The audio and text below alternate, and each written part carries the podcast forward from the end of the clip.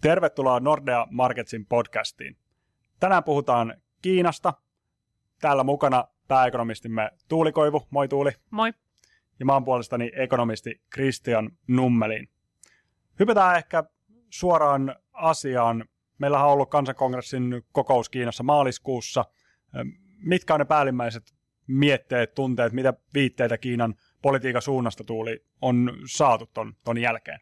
No kyllä tietenkin se iso kuva on edelleen se, että presidentti Xiillä on paljon valtaa. Hän pönkitti oma asemansa silloin syksyn puoluekokouksessa, eikä sitä tietenkään millään tavoin ole kyseenalaistettu, eikä kyseenalaistettu kansankongressissa. Nimitys kolmannelle kaudelle presidentiksi oli, oli kumileimasin juttu, eikä siinä tietenkään tullut mitään yllätyksiä. Mutta tietenkin se sävy, jolla Kiinan johtajat on puhunut oikeastaan tämän koronapolitiikan täyskäännöksen jälkeen, mä sanoisin sieltä marras-joulukuun alusta asti, on kyllä ollut talousmielessä positiivinen. Eli pääministeri Li Qiangin johdolla, hänhän on siis uusi, uusi pääministeri nyt, niin, niin on puhuttu aika ystävällisen sävyyn erityisesti yritysten suuntaan. Joku voisi tietenkin todeta, että no, sen takia, että suhteessa on ongelmia, niin siitä täytyy puhua. Eli, eli kyllähän kommunistisen puolueen erityisesti presidentti Xiin tämä sääntelypolitiikka on heijastunut epävarmuutena sinne yrityssektoriin. Ja selvästi sitä suhdetta yritetään nyt jossain määrin paikata.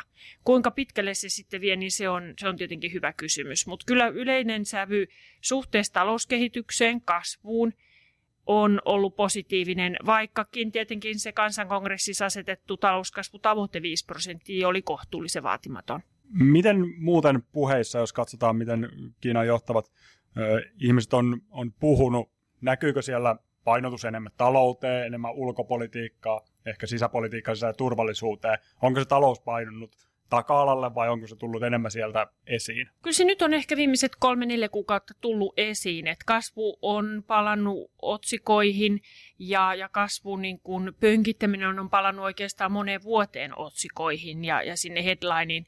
Mutta tietenkin samaan hengonvetoon täytyy todeta, että kyllähän kansankongressissa presidentti Xi puhuu, puhuu niin kuin Kiinan kansakunnan puolesta ihan yhtä kunnianhimoisemmin kuin aikaisemminkin ja oikeastaan ensimmäisen kerran hyvin tiukkaan sävyyn syytti nyt U S A:ta osasta Kiinan ongelmia. Eli viittaa sillä siihen politiikkaan, jota U S A ajaa, jossa ei vaan niin kuin ehkä irtauduta Kiinasta, vaan yritetään hidastaa Kiinan kehitystä ja talouskasvua, joka näkyy sitten esimerkiksi suurenakin rajoitteena siellä puolijohdeteollisuudessa. Että kyllä tämä ristiriitainen tämä viesti on, on tietenkin edelleen. Kiinan kasvutavoitehan on tälle vuodelle se viisi prosenttia. Usein kasvutavoite toteuttaa aika hyvin itseään, eli päätään tavoite ja sen jälkeen luvut vähemmän yllättäen siihen tuppaa täsmäämään, pois lukien ehkä pahimmat korona-ajat. Toi on kuitenkin ehkä siitä haitarista, mitä Kiinalle on ajateltu, ehkä viisi kuusi prosenttia, johonkin sinne väliin asettuisi, niin sieltä alapäästä tämä kasvutavoite. Onko tämä nyt pelata varman päälle vai eikö vaan ole eväitä kasvaa enempää? Se varmaan heijastelee sitä, että siellä on epävarmuutta ja Kiinan johto ei uskaltanut lähteä uuden kunnianhimoisen tavoitteen kanssa liikkeelle.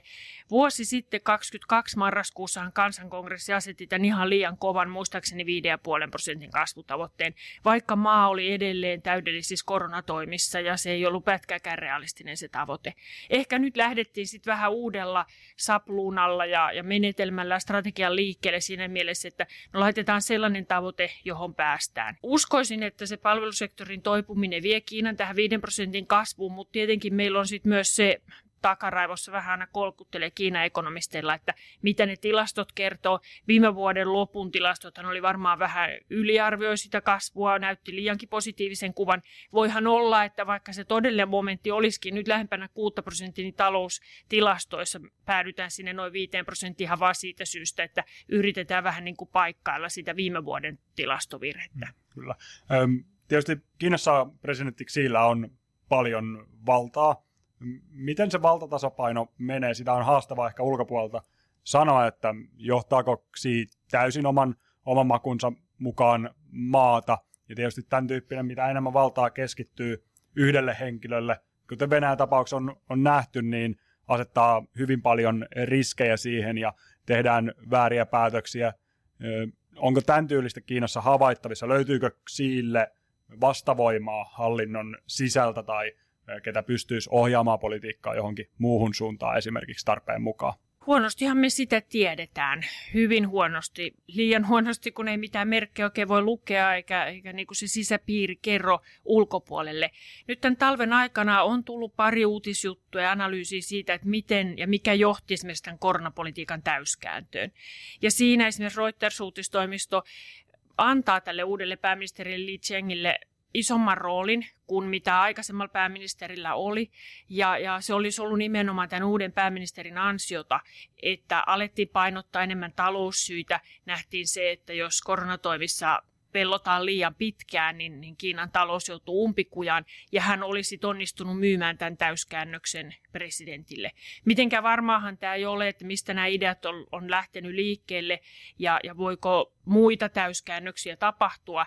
Kyllä se varmaan jossain määrin suuntaa nyt hakee, koska meillä on vähän ristiriitaisia signaaleja siitä tosiaan, että presidentti puhuu yrityksistä hyvin ystävällisesti, johto yleisesti toteaa, että nyt me yritetään vähentää tai ei ainakaan tuoda lisää regulaatiota, mutta sitten samaan aikaan me ollaan kuitenkin viime viikkoina nähty taas internetjätteihinkin kohdistuvia uusia sääntöjä.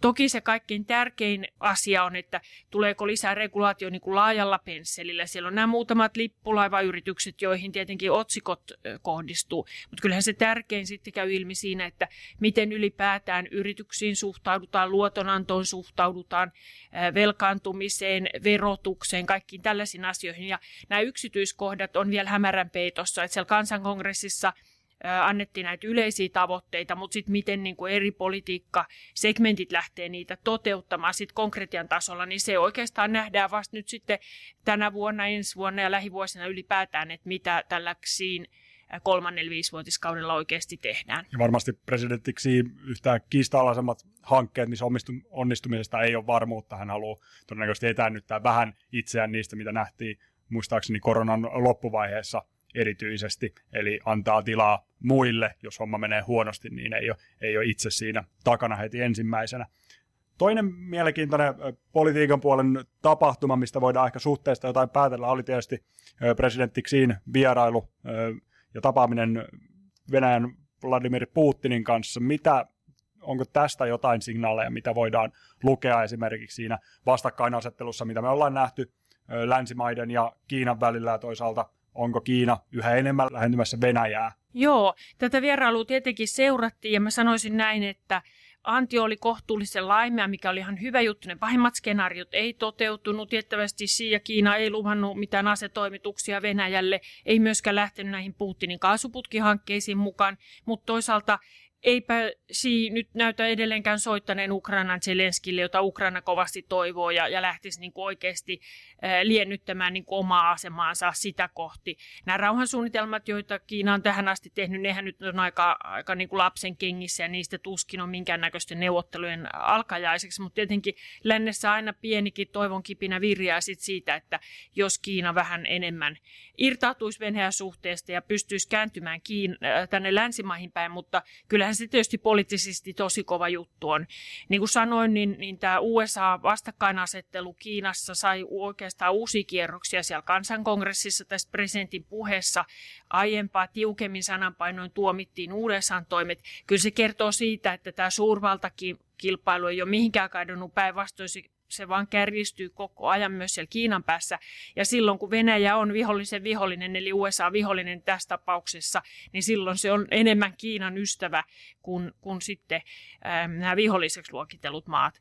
Ja näin ollen voi olla, että me joudutaan hyvin kauan odottamaan, jos jäädään odottamaan sitä, että Kiina liennyttää omaa asemaansa. Ähm, se, mikä tässä on mun mielestä niin kuin taloussuhteiden ja bisneksen kannalta iso niin kuin kysymysmerkki ja vähän harmin paikka on se, että ymmärtääkö Kiina sen, että, että minkälaista hallaa se tekee nyt tällä hetkellä taloussuhteille esimerkiksi Euroopan suuntaan. Että kyllähän sinne nyt on just paraikaa Espanjan pääministeri matkalla Kiinaan ja, ja neuvotteluyhteyksiä on, mutta sellainen niin kuin rakentava uuden laisen niin kuin talousyhteistyön rakentaminen pitkälle pohjalle on kyllä vaikeaa siltä pohjalta, että jos ollaan niin kuin vastakkain tuossa Venäjän hyökkäyssodassa. Ja mulla on vähän epäselvää se, että mitä, mitä Kiinassa tästä Eurooppa-suhteesta tällä hetkellä ajatellaan, mutta uskoisin näin, että Kiinan talouskehitys oikeasti oli kolmen vuoden ajan aikamoisessa myllerryksessä pandemian aikana. Ne luottamukset siellä sekä kotitalouksien että yritysten osalta on kärsinyt niin pandemiapolitiikasta kuin sitten regulaatioaallosta. Kasvun momentti on ollut pitkään heikko, se on sitä ehkä vieläkin joillain talouden aloilla. Ja tässä ei niin kuin Kiinan johto lähtisi ottamaan sit lisäriskiä näin hauraassa tilanteessa, jossa on työttömyyttä ja, ja tulokehitys on ollut hankalaa, mutta eihän näistä yksinvaltiaista koskaan tiedä. Isossa kuvassa varmasti eurooppalaisia yrityksiä pätee edelleen se, että ne alat, missä Kiina haluaa kehittyä, jos se on cleantech-teknologia tai muu, ja eurooppalaiset yritykset on näitä asioita ratkaisemassa, niin Kiinan toimintaympäristö on paljon suotuisampi, kun sitten taas on, jos on niillä alueilla, mihin Kiina ei halua panostaa, niin toimintaympäristö on huomattavasti haasteellisempi. Ilman muuta näin, että vaikka nämä poliittiset riskit kummittelee nyt monen yrityksen mielessä, niin kyllä, kyllä meillä on edelleen positiiviset kasvuennusteet Kiinalle. Tosiaan lähemmäs kuusi prosenttia tänä vuonna, sen jälkeen palataan sille hidastuvalle trendille, mutta kolme neljä prosenttia ehkä tämän niin kuin lähivuodet. Ja, ja niin kuin sanoit, niin kehitys on aloittain hyvin erilaista. Siellä on varmasti vahvan, tosi vahvan kasvun aloja, ja sinne kannattaa myös niitä kasvun paikkoja miettiä, että ei tämä niin kuin, nämä Kiinan kotimaiset poliittiset riskit näytä tässä nyt ainakaan viime kuukausina kasvaneen, huolimatta siitä, että siitä tosiaan kahmasi niin paljon valtaa siellä puoluekokouksessa. Näyttää sille, että hän kuulee kyllä myös näitä muita ääniä ja toimii vähän enemmän niiden mukaan. Ehkä luottaa enemmän näihin lähipiireihin. Ja tämä pääministeri tietysti, hänhän on periaatteessa hyvin bisnesmyönteinen, hänellä on taustaa Shanghain johtamisesta ja hänellä on ollut siinä aikana esimerkiksi tiivit suhteet myös ulkomaisiin yrityksiin. Ja nythän Kiina on peräänkuuluttanut myös ulkomaisten yritysten paluuta Kiinaan pitkästä aikaa, mutta haasteeksi tietysti muodostuu se, että jos ei Kiina ymmärrä, että taloutta ja politiikkaa ei tässä nykymaailmassa voi ihan täysin erottaa keskenään ja, ja ajaa siinä politiikassa sitten vähän niin kuin liiankin tiukkaa linjaa. Jos hypätään ehkä sinne reaalitalouden puolelle, kiinteistösektorihan oli paljon uutisissa viimeiset pari vuotta oikeastaan pysynyt siellä, välillä vähän aktiivisemmin ja välillä vähän vähemmän aktiivisemmin, ja asuntomarkkinaa on seurattu tiiviisti. Miltä se Kiinan kiinteistösektorin tilanne näyttää tältä osin? Tietysti varmaan hidasta kasvua, mutta onko mitään äkkipysäystä näkyvissä vai onko ongelmia saatu jonkun verran siivottua ja sitten semmoinen kivulias vaihe ja kivulias kasvu jatkuu siinä? Joo, rakennusaloitukset on nyt edelleen tippunut sen neljäkymmentäviisi prosenttia oikeastaan siitä, mistä lähti liikkeelle silloin syksyllä kaksituhattakaksikymmentäyksi, kun tämä iso korjausliike alkoi. Nyt joidenkin arvioiden mukaan nämä rakennusaloitukset alkaa olla sillä tasolla, että ne olisi kohtuullisen terveet verrattuna väestökehitykseen, verrattuna kaupunkien muuttoon, verrattuna siihen, miten varallisuus kasvaa, miten uutta rakennuskantaa tarvitaan ja vanhaa puretaan ja niin edelleen. Eli kyllä varmaan ehkä ainakin melkein se pohjakosketus on ikään kuin saavutettu näiden aloitusten osalta. Sen jälkeen niin tuskin lähdetään vanhoille tasoille ja se ei olisi missään nimessä terve merkki. Että kyllä täytyy ottaa huomioon se, että Kiina on rakentanut liikaa. Tämä korjausliike oli väistämätön. Se jää varmaan isolta osalta pysyväksi, mutta toivon mukaan se kaikkein kivulia vaihe ja ikään kuin riskialttiin vaihe tässä korjausliikkeessä alkaisi olla takanapäin. Tämän korjausliikkeen myötähän kauppamäärät laski ja, ja kassavirta sinne kiinteistöyrityksille voi sanoa romahti. Samaan aikaan tietysti myös markkinarahoitus romahti, koska siellä alkoi olla näitä ongelmia velkojen takaisinmaksussa, ja varmasti nämä kiinteistöyritykset edelleen koko tämän vuoden kaksikymmentäkolme kamppailee aika hankalassa ympäristössä, ja se tietenkin pitää ne rakennusmäärät osittain matalina. Se, mikä kuitenkin on nyt kiinalaisen uuden vuoden jälkeen toipunut, on kauppamäärät, eli kyllä kiinalaiset on nyt ruvennut ostamaan asuntoja ihan mukavaan tahtiin. Onko tämä vain hetkellinen korjausliike hyvin matalien kauppalukujen jälkeen, jonkunnäköinen ketsuppipullon niin kuin purskahdus ja, ja palataan takaisin hyvin ankeisiin lukuihin? Sitä on vielä hyvin vaikea sanoa. Öö, mitä olen Kiinan päähän ehtinyt muutamien ihmisten kanssa jutella, niin edelleen paljon epävarmuutta kohdistuu varsinkin sinne Keski-Kiinan kaupunkeihin. Siellähän se suuri rakennusmassa on. Sitten kun puhutaan näistä metropoleista, Shanghai, Peking ja niin edelleen, niihin tuntuu niin kuin usko kiinalaisille sijoittajille edelleen olevan. Ja tietenkin sitten, kun puhutaan asuntosijoituksista eikä oman kodin ostamisesta, niin silloin kiinalaisten eka kysymys melkein on, että lähteekö presidentti edistämään tätä omaa Common Prosperity-hanketta, jossa siis tuloeroja mahdollisesti lähdettäisiin tasaamaan tai ainakin julkisen sektorin rahoitusta vähän petraamaan sitä kautta, että asunnoille laitettaisiin kiinteistövero, joka sitten voi tulla monelle kiinalaiselle aika kalliiksi. Mutta kyllä mä sanoisin näin, että toivon mukaan pahin olisi kohta nähty. Tämä kaksikymmentäkolme vuosi ilman muuta edelleen hankala. En odotan ollenkaan niin kuin positiivisia kasvulukuja vielä. Hintakorjaus tähän mennessä hyvin maltillinen. Ehkä se toivon mukaan onnistuu tämä korjausliike niin, että rakentamisen määrä tippuu aika rajusti ja se tasoittaa sitten sen tarjonnan ja kysynnän siellä markkinoilla. Jos verrataan vanhaa Kiinaa, niin uuden tyyppisen edessä, koska heikoilla kasvuluvuilla, mitä on nähty viime, viimeiset pari vuotta ja hyvin heiluvaa taloudellista aktiviteettia, niin ehkä se vanha Kiina olisi pistänyt isoja infrahankkeita, isoa rakentamista peliin, elvyttänyt taloutta tällä voimakkaasti. Nyt me ei olla nähty tämmöistä. Velkataakka varmaan osittain pelottaa ja toisaalta se hyvin rakennussektoriin nojaava kasvumalli on hyvin altis, jos muistellaan esimerkiksi finanssikriisiä Yhdysvalloista. Näetkö, että tämä pitää nyt tämä Kiinan uuden tyylinen lähestymistapa, eli meillä on pysyvästi pienempi rakennussektori, mikä ja kasvu on hitaampaa verrattuna siihen lähtötasoon, mihin tähän korjaukseen lähdettiin? No kyllä mä suoraan sanoen jopa toivon, että näin tapahtuu. Että siinä Kiina, jos lähtee uudelleen tällaisen valtavan velkavipuelvytyksen tielle ja rakentamisen tielle, niin siinä vaan potkaistaan kyllä sitä limsatölkkiä kuuluisasti eteenpäin ja pahennetaan sitä ongelmaa. Että kyllä, kyllä ne kasvun eväät täytyy löytyä nyt muualta. Ja näyttää sille ihan niin kuin sanoit, niin elvytyspolitiikka tänä vuonna tulisi olemaan aika rajallista. Varmasti luottoehtoja jossain määrin kevennetään. Puhutaan paljon siitä, että ehkä kulutusluottoja yritetään kannustaa ihmisiä jossain vaiheessa ottamaan, jotkut alueet tukea autojen ostamista ja niin poispäin. Mutta ehkäpä se johto nyt tänä vuonna luottaa kuitenkin siihen, että tämä koronan jälkeinen korjausliike pitää sen kasvun riittävästi siellä noin viides prosentissa.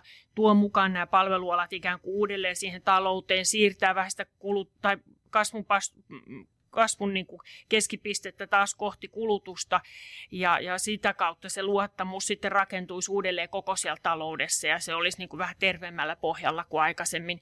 Toivotaan, että kanttia riittää rauhallisuutta ja kärsivällisyyttä, ettei tarvitsisi lähteä uudestaan sinne velkaantumisen tielle, koska se on kuitenkin aika riskialtis Kiinan tapauksessa.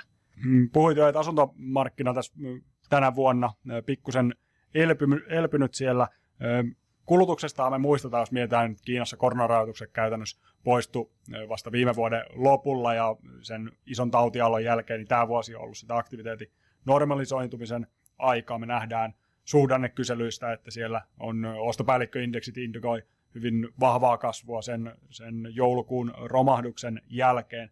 Jos verrataan sitä siihen, mitä länsimaissa nähtiin, kun tautiaalto helpottui tai rajoitukset lieventyi, nähtiin siellä yksityisessä kulutus, kulutuksessa voimakkaasti sitä vahvaa elpymistä. Onko Kiinassa tämän tyylinen tilanne? Jos mennään sen peruskuluttajan luokse, niin uskaltaako hän kuluttaa, pelkääkö työttömyyttä edelleen vai minkä tyylinen se tilanne siellä, siellä on?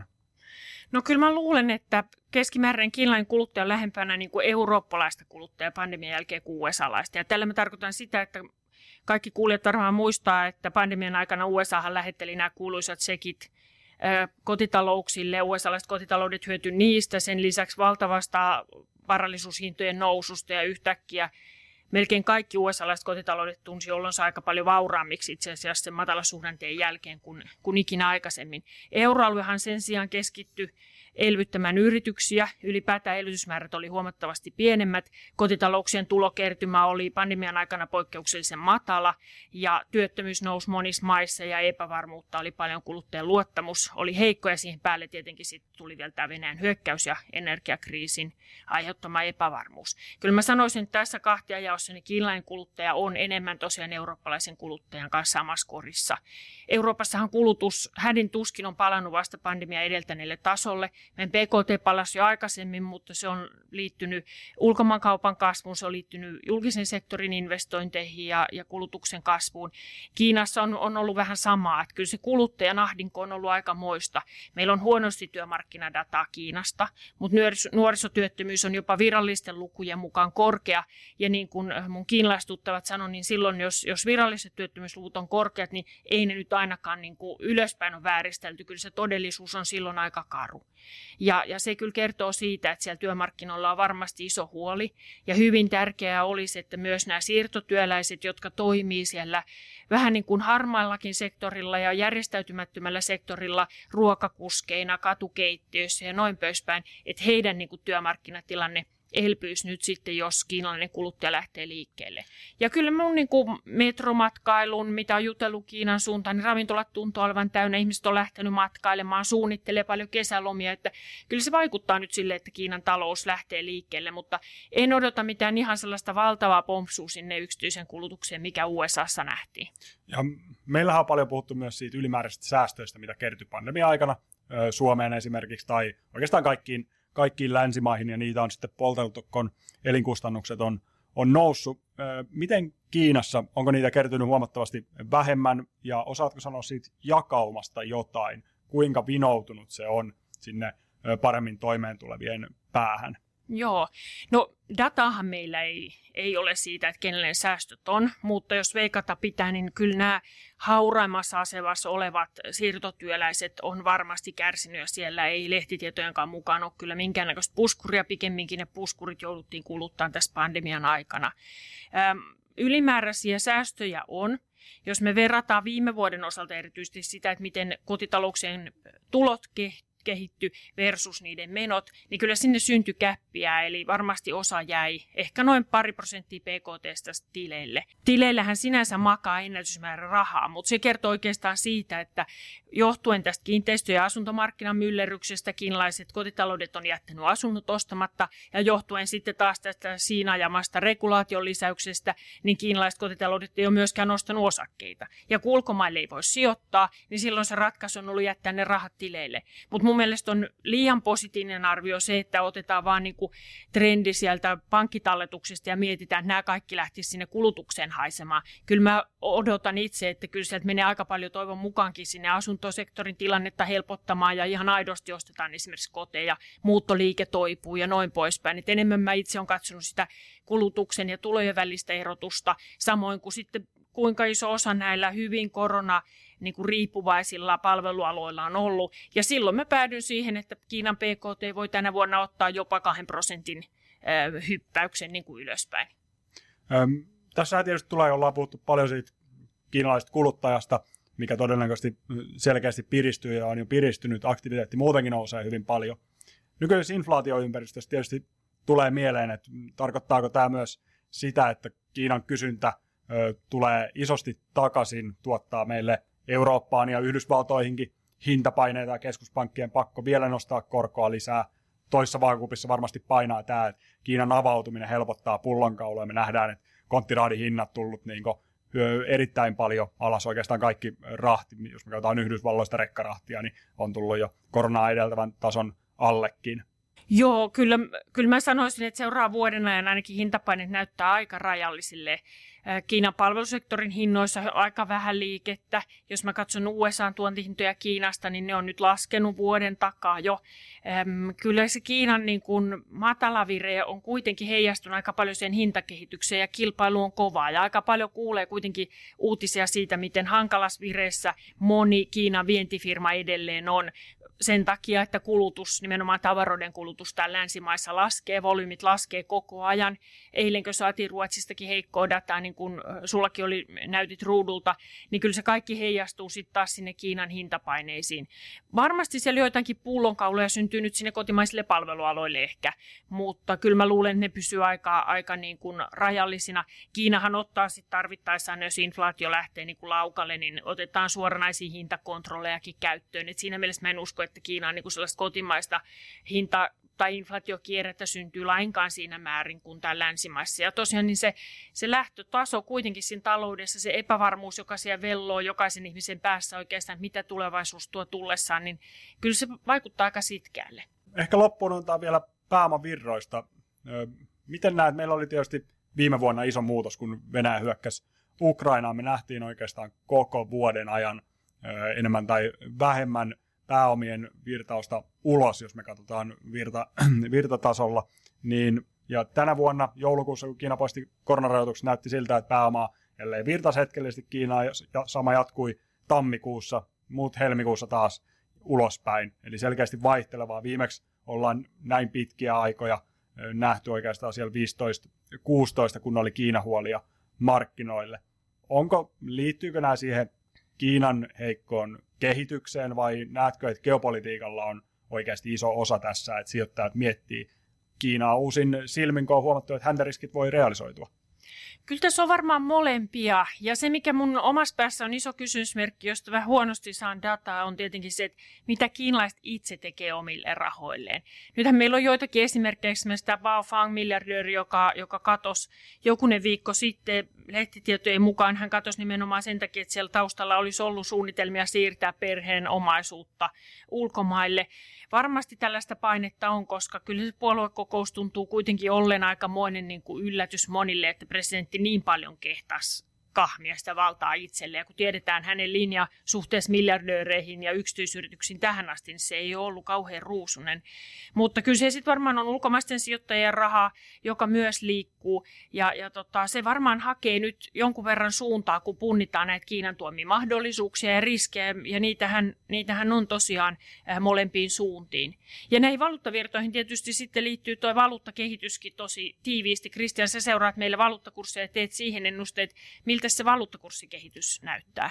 Kyllähän, jos me mietitään euroa vastaan juonin kurssia, niin ei kovin ruusinen näkymä tälle vuodelle ole. Meillä on lisäksi, jos mietitään geopolitiikkaa, mitä sijoittajat miettii Kiinasta, niin kerrankin länsimaistakin saa korkoa myös ihan, ihan tarjolla. Ei tarvitse katsoa Eurooppaa pidemmälle, niin on tuottoa tarjolla, mikä tietysti ehkäisee sitä, että ei tarvitse hakea sitä Kiinasta. Korkoero kauttaaltaan suosii itse asiassa euroa, mikä suosii sitä, että pääomaa virtaisi tänne ja vahvistaa euroa juonia vastaan.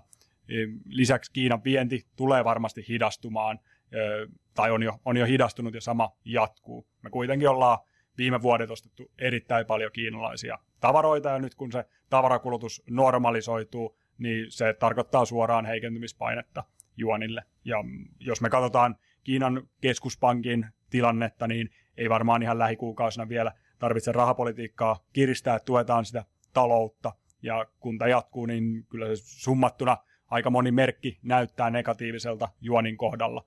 Ehkä vielä lisättynä tähän, että kun ulkomaan matkailu vielä käynnistyy, niin se matkustustase korjaa itseään, eli kiinalaiset käyttää sitä rahaa enemmän ulkomaille, sekin miinusmerkkinen. Tietysti positiivinen asia on juonille, että siellä ö, kerrankin se aktiviteetti on, on nopeassa kasvussa, mutta kyllä kun näitä summailee yhtään, niin juonin aika laajalaisesti tulisi, tulisi tänä vuonna heikentyä euroa, euroa vastaan. Pois luki ehkä semmoinen, että jos me nähdään joku suuremmat pankkihuolet, kun juonin ja dollarin kurssia pidetään kohtuullisen vakaana, niin silloin euro voisi olla hyvinkin kärsijän roolissa siinä, erityisesti jos, jos se epäilyt kohdistuisi euroalueella, mutta se ei ole mitenkään ykkösskenaario tällä hetkellä, mutta hyvä pitää tietysti mielessä sekin. Ilman muuta, joo, kyllähän se monta, monta ajuria on liikkeelle. Kiitos kaikille kuuntelijoille. Kiina-kertaus tällä kertaa tässä ja palataan näihin tunnelmiin varmasti tänä vuonna vielä, vielä lisää. Moi moi!